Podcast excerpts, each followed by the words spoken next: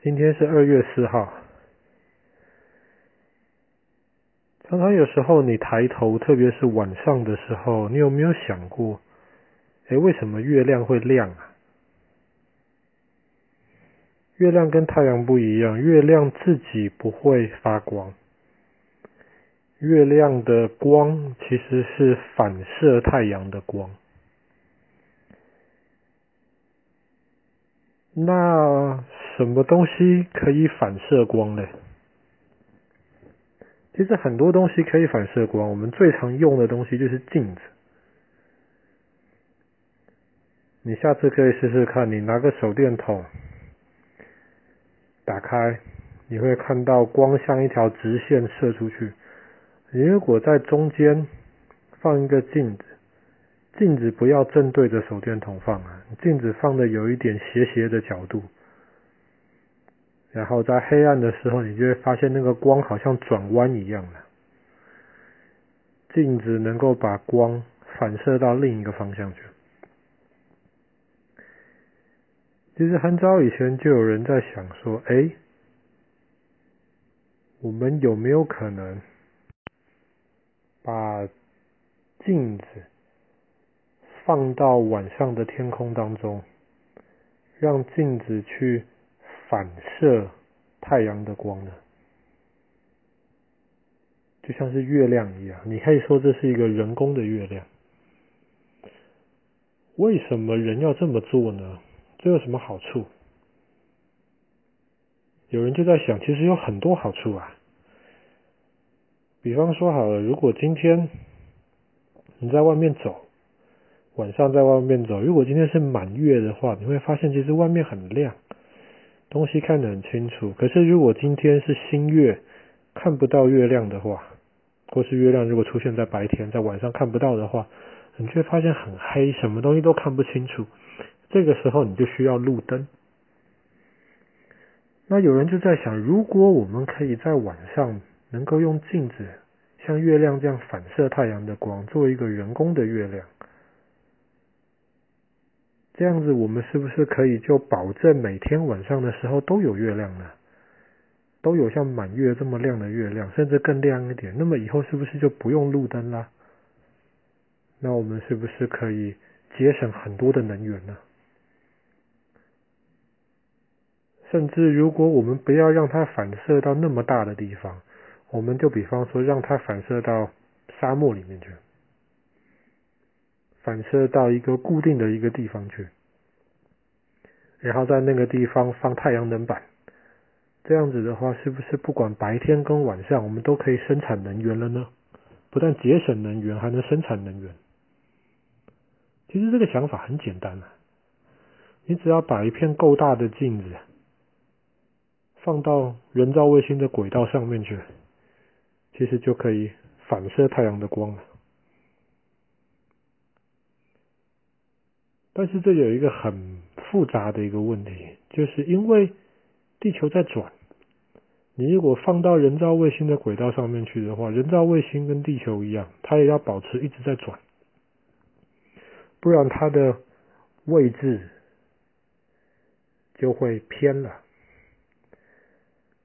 可是人造卫星要保持跟地球一起转是很容易的事情，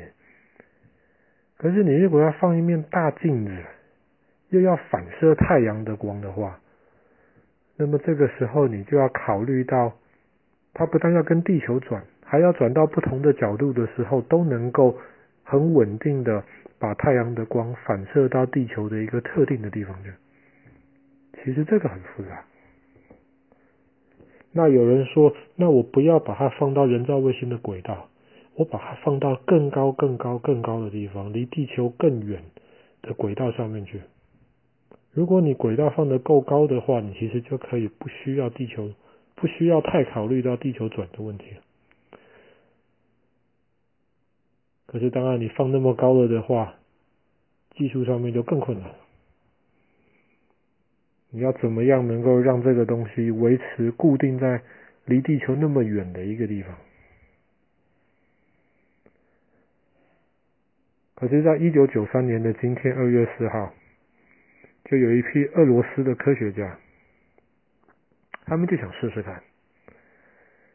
俄罗斯是有自己发射火箭、发射人造卫星的能力的。其实第一批上月球的，不是上月球，第一批进入到外太空的的太空人，还真的是都是从俄罗斯来的，比美国还快。只是美国是第一批上月球而已。后来俄罗斯的科学家就发射了一个人造卫星，上面带着一面镜子，几公尺的镜子，在一九九三年的今天放到了人造卫星的轨道上面去。诶，他们还真的发现这个想法可以耶，他们可以用那个镜子来反射太阳的光，然后能够反射到地面上面，大概是一个直径五公里的一个圈圈，那个圈圈里面，当时地面上的人有人不知道发生什么事情，可是根据他们的回忆，他们就发现，对，在那个时候天空上有一道奇怪的光反射下来，那个光大概就跟满月的月光差不多亮，可是只有几分钟而已，那一片天空中的大镜子就脱离了轨道，然后就被地球的引力吸回到地面，在大气层中烧坏掉。可是这个实验是成功了，所以后来到一九九九年的明天二月五号的时候，俄罗斯的科学家又发了人造卫星上去，这次他们带了一面更大的镜子，大概二十多公尺的一个大镜子，然后想在太空在轨道上面打开。根据他们的计算，这个更大的镜子可以让地球更大的地方、更大的面积的地方能够感受到这个人工月亮照出来的光，而且这个光的亮度可能会是满月的五倍到十倍。如果真的是这样子的话，那么在那块地方肯定不用路灯。可是当他们把镜子从太空船里面拿出来，然后要折起来撑它打开的形状的时候，那个镜子就卡到了太空船上面的一根杆子，怎么样都打不开。后来这上面的太空人试着要把那个镜子放出来，后来可惜失败了，那个镜子就又偏离了轨道，被地球的引力吸回去，在大气层中间烧掉。自从那第二次人工月亮的技术失败了之后，俄罗斯就没有再继续做过，一直到二零一八年，在四川有一群科学家就重新捡起了这个想法，因为中国大陆人很多，用的非常多能源，他们就想说，诶，如果是这样子的话，我们重新捡起这个想法吧，我们在成都上面，我们来做一个能够反射太阳光的人工月亮，这样子能够照亮晚上的成都，这样子成都就不用路灯了，就可以节省非常多的能源。他们本来是希望二零二零年把这个卫星发射出去，但是可能是因为碰到这一次的疫情，所以现在这个计划还没有任何的消息。可是其实很多人也是不赞成这样子的计划的。为什么？因为我们人其实不只是人啊，动物植物都一样啊。绝大多数的动物植物白天工作晚上休息，当然有一些动物植物是倒过来，他们是晚上工作白天休息，可是基本上都有白天跟晚上的分别。如果我们今天真的造一个够亮的人工月亮的话，够亮的，那么很可能就会破坏了这种晚上跟白天的这种规则。可是如果不够亮了，又没有什么意义。也有一些其他人抗议说，如果在天空你随时随地抬头都能够看到一个很亮的一个月亮的话，是不是就代表我们以后再也看不到星星了呢？我们很喜欢看星星的、啊、我们很喜欢在天空中找星云的、啊、你要怎么样能够找到星云呢、啊？那么暗，只有等到没有月亮的时候，天气又晴朗的时候，如果不管怎么样天空都是亮的的话，